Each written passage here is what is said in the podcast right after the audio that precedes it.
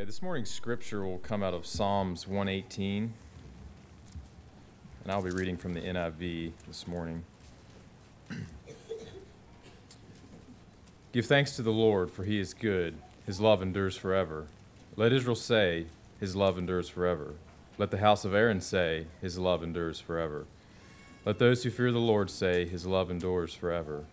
In my anguish I cried to the Lord, and he answered by setting me free. The Lord is with me, I will not be afraid. What can man do to me? The Lord is with me, he is my helper. I will look and triumph on my enemies. It is better to take refuge in the Lord than to trust in man. It is better to take refuge in the Lord than to trust in princes. All the nations surround me, but in the name of the Lord I cut them off. They surround me on every side, but the name of the Lord, by the name of the Lord, I will cut them off. They swarm around me like bees, but they die out as quickly as burning thorns. In the name of the Lord, I will cut them off. I was pushed back and about to fail, but the Lord helped me. The Lord is my strength and my song. He has become my salvation. Shouts, shouts of joy and victory resound in the tents of the righteous. The Lord's right hand has done mighty things. The Lord's right hand has lifted high. The Lord's right hand has done mighty things. I will not die but live, and will proclaim what the Lord has done. The Lord has chastened me severely but he has not given me over to death. Open for me the gates of righteousness. I will enter and give thanks to the Lord. This is the gate of the Lord through which the righteousness may enter. I will give you thanks, for you answered me. You have become my salvation. The stone the builders rejected has become the capstone. The Lord has done this, and with his and it is marvelous in our eyes. This is the day the Lord has made. Let us rejoice and be glad in it. The Lord save us, the Lord grant us success. Blessed is he who comes in the name of the Lord, for the house of the Lord will bless you. The Lord is God, he has made the light shine upon us. With mouths in hand, join in the festival procession up to the horns of the altar. You are my God, I will give you thanks. you are my God, I will exalt you. Give thanks to the Lord, for he is good. His love endures forever.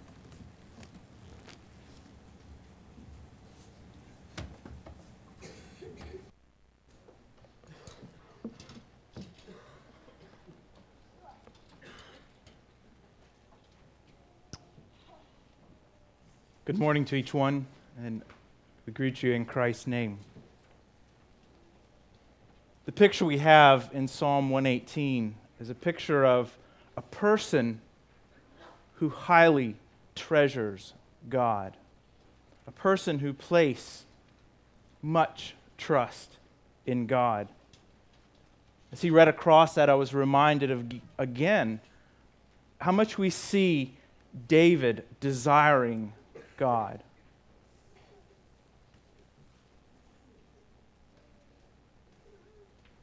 Think one of the questions we each struggle with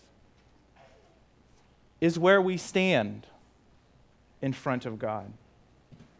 Do we wonder about our Christian walk? Is our Christian walk what we think it should be? Do we value God as highly as David did? Does it seem much easier to follow after our own way?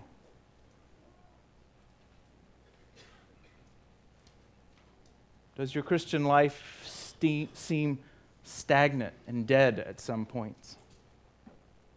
Or is your spiritual life and growth where you think it ought to be? I think most of us would answer that question in a negative sense. I don't know that I've ever interacted with a Christian who said, I'm there. I've got it. I've got it all figured out. I am growing perfectly. I am living perfectly. If we're honest with ourselves, most of us are not there. Most of us struggle with our desires, struggle with following after God perfectly. Many of us find ourselves in a place of wanting to do what's right because of social expectation, and not, not because we really want to. Often we have espoused the do the right thing because it's the right thing theology. And we have not given adequate consideration to what motivates us.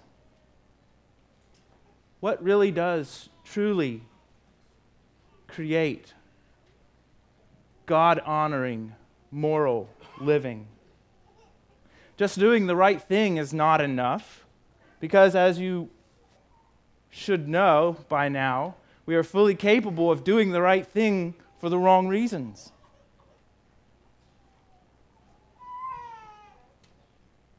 Most of us even read our Bibles at a level where we simply see it as things to do. So let's this passage tells me to do this, and this passage tells me to do this, and this one says to do this this way. And in reading and interacting with God in that way, and interacting with His Word in that way, I think we miss the very point of Scripture. And in 1 Peter 2 here, the Apostle Peter asked us to consider our desires, and to consider the means by which we are building our life. You can open your uh, copies of the scripture to 1 Peter 2, and I'll be reading verses 1 through 12.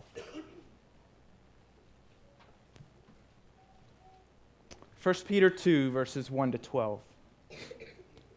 So put away all malice and all deceit and hypocrisy and envy and all slander.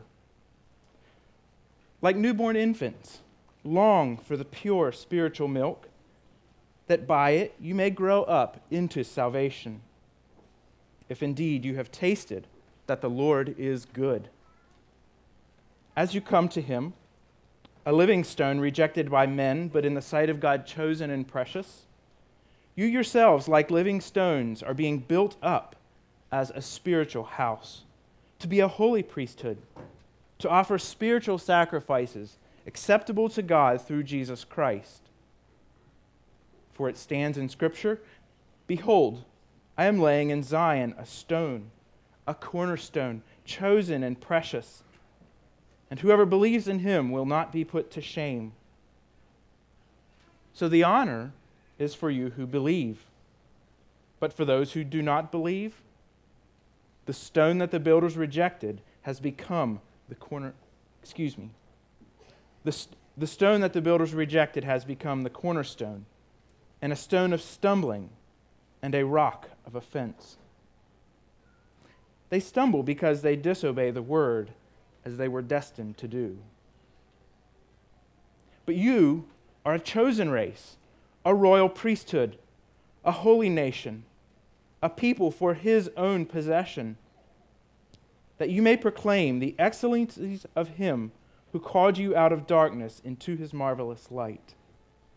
Once you were not a people, but now you are God's people. Once you had not received mercy, but now you have received mercy. Beloved, I urge you as sojourners and exiles to abstain from the passions of the flesh, which wage war against your soul. Keep your conduct among the Gentiles honorable, so that when they speak against you as evildoers, they may see your good deeds and glorify God on the day of visitation. This is God's word.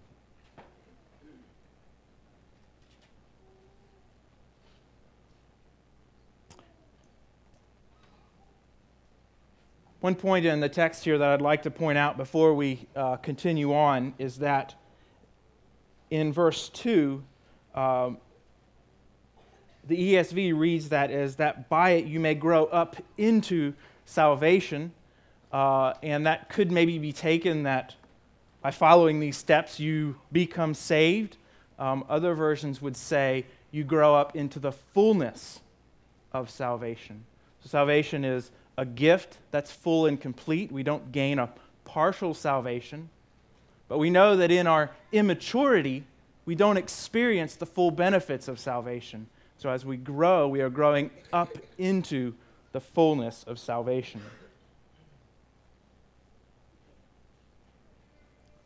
I think the main point of what I'd like us to understand is that a believer who experiences God and understands God will follow his ways and will build his life upon Christ based on the truth that he has found and based on his experience of knowing Christ. There's two key metaphors in this text that we'd like to spend some time on. The first is in verse 3, where it says, Tasted that the Lord is good. The second is in verse 5, that we are like living stones being built up as a spiritual house.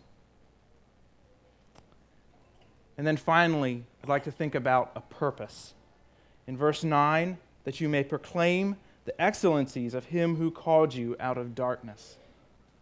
So, the purpose of desiring the things of God, the purpose of being built up, is that we may proclaim the excellencies. So, the first metaphor is that of taste. Tasting God causes a hunger for Him and His ways. Peter says, If you have tasted that the Lord is good, and he implies that you will long for Him. And this taste metaphor is one that we can all easily understand. And it's strong.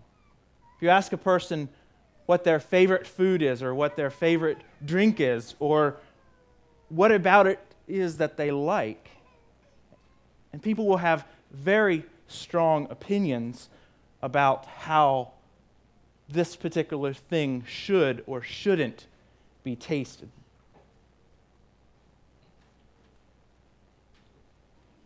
And each of us kind of have a story of how that taste developed. We don't immediately become, uh, you know, an incredible connoisseur of a particular type of food instantly in one taste. It's normally something that has developed over time. But rarely is that taste simply flavored once and then left alone. It normally grabs us in, and we invest more and more into the pursuit of that taste.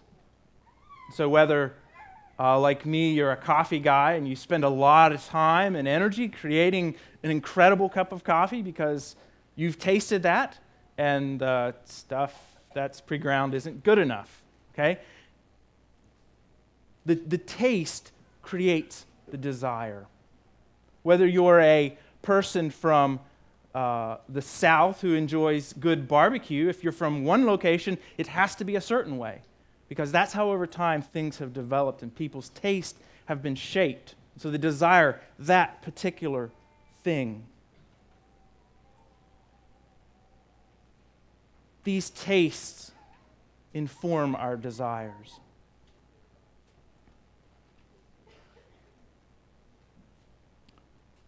Our experience of Christ is also shaped by our tastes. Peter states that if we have tasted, we will desire. And we will desire as a newborn infant desires milk. Now, the normal New Testament reference to milk in the life of a believer is normally that of an immature believer needing simple truth and simple understanding to grow upon.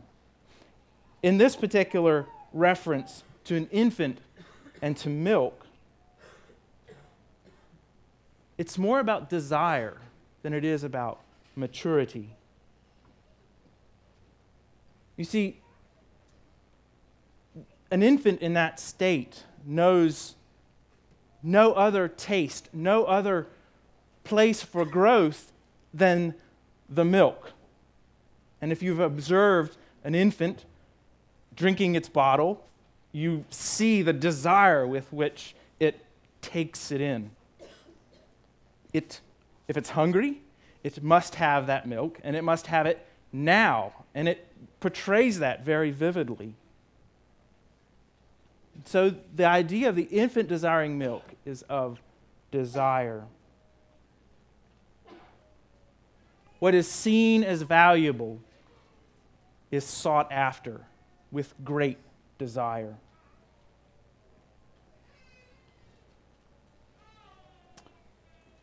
The Apostle Paul gives us a list of things to avoid in the first verse there.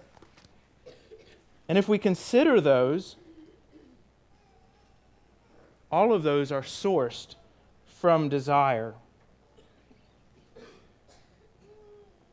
When we act with intent to harm someone or do something against somebody, it's normally to fulfill a desire that we want. When we act hypocritically, it's normally to protect ourselves from something or it's to create something for ourselves. So we act as someone we're not to gain the benefits of something that we desire. And normally our sins are a result of our misplaced desires. These desires rule our hearts. And you may think to yourself, how possibly could somebody do this? Or how possibly could somebody do that?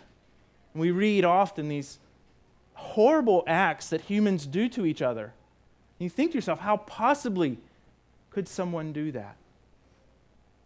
It's an illustration of desire run amok, of desire owning a person and causing them to do things uh, that we don't always understand.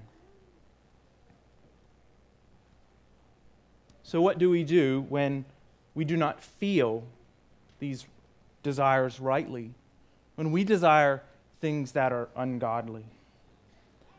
Often, our response to these desires is to respond internally.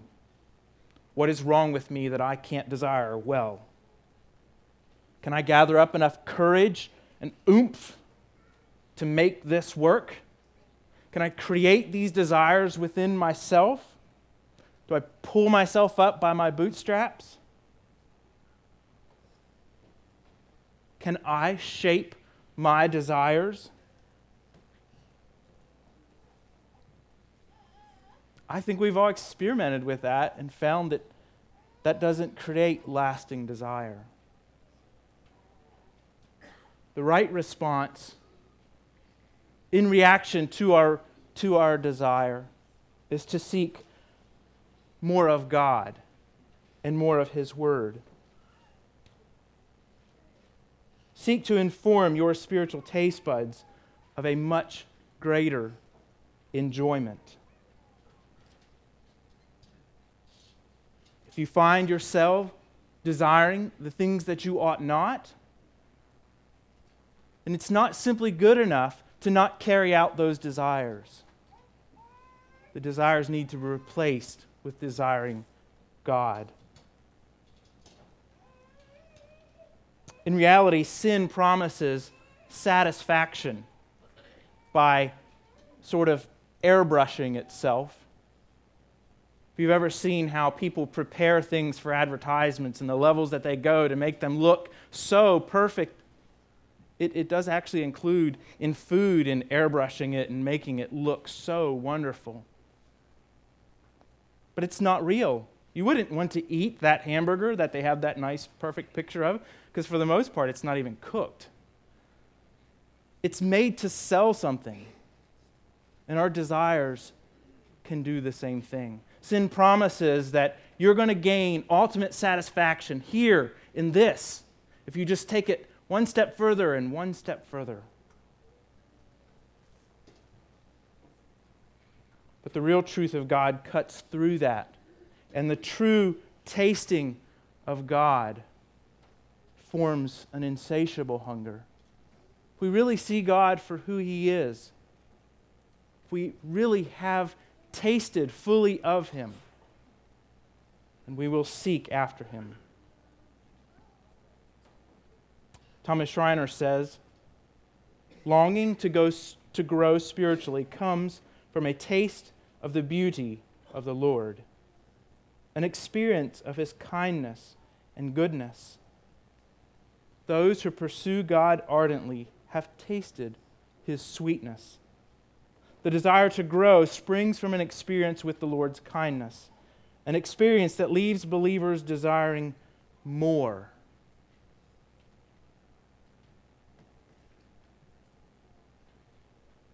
And that leads us to, again, the next metaphor that of building and building with stones. And this is the growing part. It says, You yourselves, like living stones, are being built up as a spiritual house. We also see the imagery of the cornerstone. The idea is of something being built is something that we long for in our lives. If our desires are not where they should be, and we long for them to be built up to where they should be.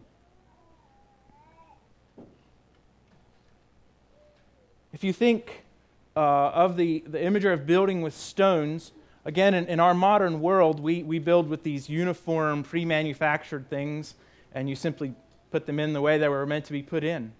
But we still rely on something for guidance, whether it be a laser or a string or a level, something that provides us with guidance. When you were building with stone, with raw stone, and you had to mill out that stone perfectly for its use, then the first stone is one that sets the course of the building. And a lot of times, this cornerstone was a large stone meant to set the course of the building. You didn't have mortar or other things to try to fix it, everything had to be cut perfectly. And so, as you were laying this cornerstone, you were very careful that it was perfectly placed and perfectly shaped.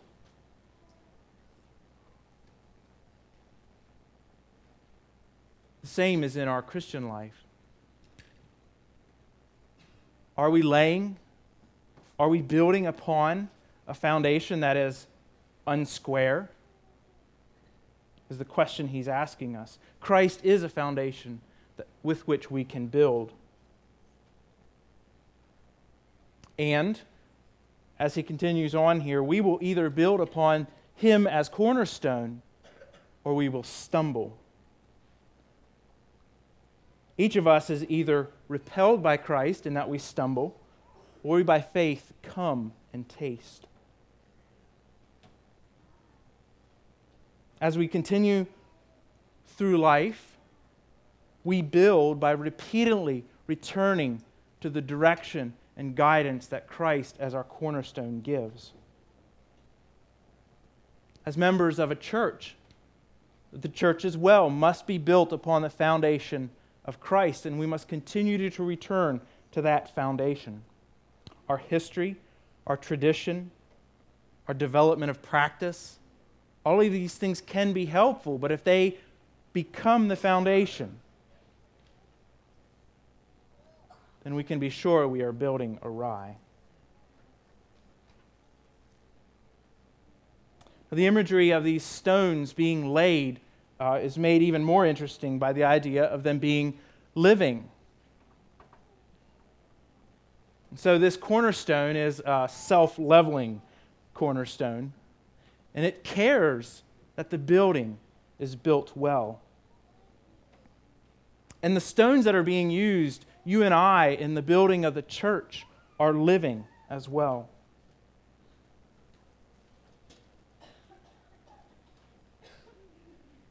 The stones are growing, and they continue to grow in faith as they rely and as they are built upon the cornerstone of Christ. Peter quotes uh, Psalms 118 here, where he says, Behold, I am laying in Zion a stone, a cornerstone chosen and precious, and whoever believes in him will not be put to shame. Those that build on this rock will find the rock steady and firm throughout their life. This stone is trustworthy and sure. But there are those who don't always who don't see Christ as that. And in fact, they will stumble over this rock. It says those that reject this stone as the cornerstone will find that it becomes a rock of stumbling. And we change words here from stones to rock. And this rock means more of a cliff or a place of destruction than a place of building. What is the cornerstone for some causes perishing to those who reject. Again, as you look around our world, we see many people who reject Christ, who reject his ways, who stumble over him to their own destruction. In Romans 9, the Apostle Paul speaks about the Jews and how they have stumbled over Christ. In Romans 9, verse 30, he begins What shall we say then? that Gentiles who did not pursue righteousness have attained it. That is, a righteousness that is by faith. But that Israel, who pursued a law that would lead to righteousness, did not succeed in reaching that law. Why? Because they did not pursue it by faith, but as if it were based on works. They have stumbled over the stumbling stone. As it is written, Behold, I am laying in Zion a stone of stumbling and a rock of offense. And whoever believes in him will not be put to shame. Brothers, my heart's desire and prayer to God for them is that they may be saved. For I bear them witness that they have a zeal for God, but not according to knowledge. For being ignorant of the righteousness of God and seeking to establish their own, they did not submit to God's righteousness. For Christ is the end of the law for righteousness to everyone who believes.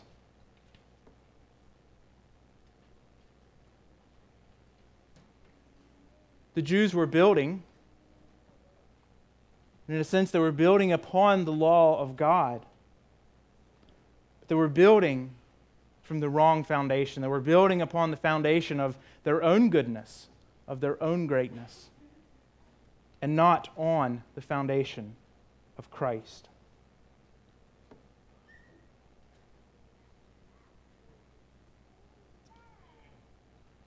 In closing, I'd like to think about the purpose of all of this. The purpose defines, in a sense, the foundation. If one is going to build, one must have a purpose in mind to begin with.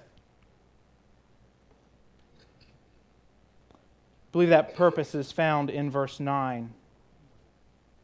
But you are a chosen race, a royal priesthood, a holy nation a people for his own possession, that you may proclaim the excellencies of him who called you out of darkness into his marvelous light. The purpose of our life is to proclaim the excellency of God. And so we must ask ourselves Does our life indicate that this is so? Are we portraying to the world around us the identity that we have here? Are we living as a chosen race, as a royal priesthood, as a holy nation, as people who have been called out of darkness, a people who have received mercy?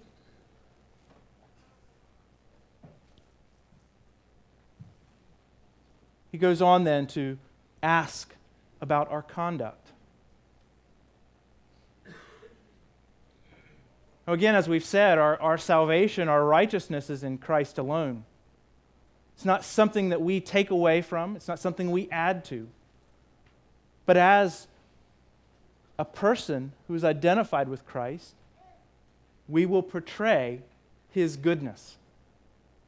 We will desire, if we truly have tasted him, if we're building upon him, then our life will show that that is the case. Again, our, our pursuit of morality, of living rightly, is not to gain ourselves salvation. It's not to create in ourselves some personal goodness. We know that it, in God's eyes we stand condemned, each and every one of us. And without Christ and His righteousness, we are undone. But if we are a chosen race, if we are a holy nation, if we are a people of God's possession, then that will and must show in our character and in our actions.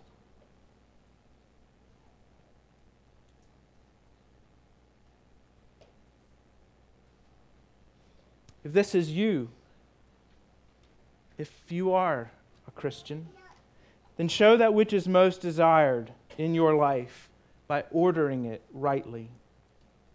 When your desires are not reflecting the excellencies of Christ, then seek to inform your heart with the Word of God that it may shape its desires. A response to sinfulness in our life is not one of attempting to make ourselves better. But in repentance, we say that we are not enough. That our desires, we agree with God that our desires are not right. And in His Word, we seek to shape our desires.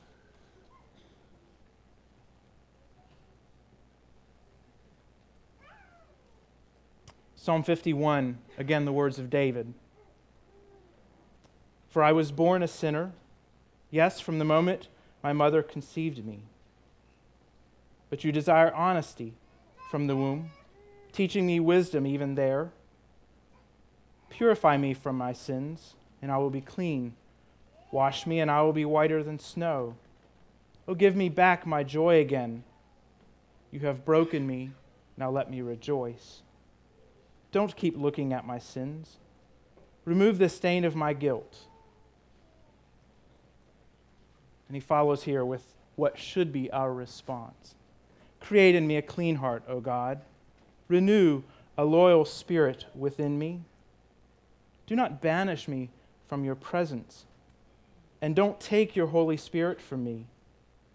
Restore to me the joy of your salvation, and make me willing to obey you.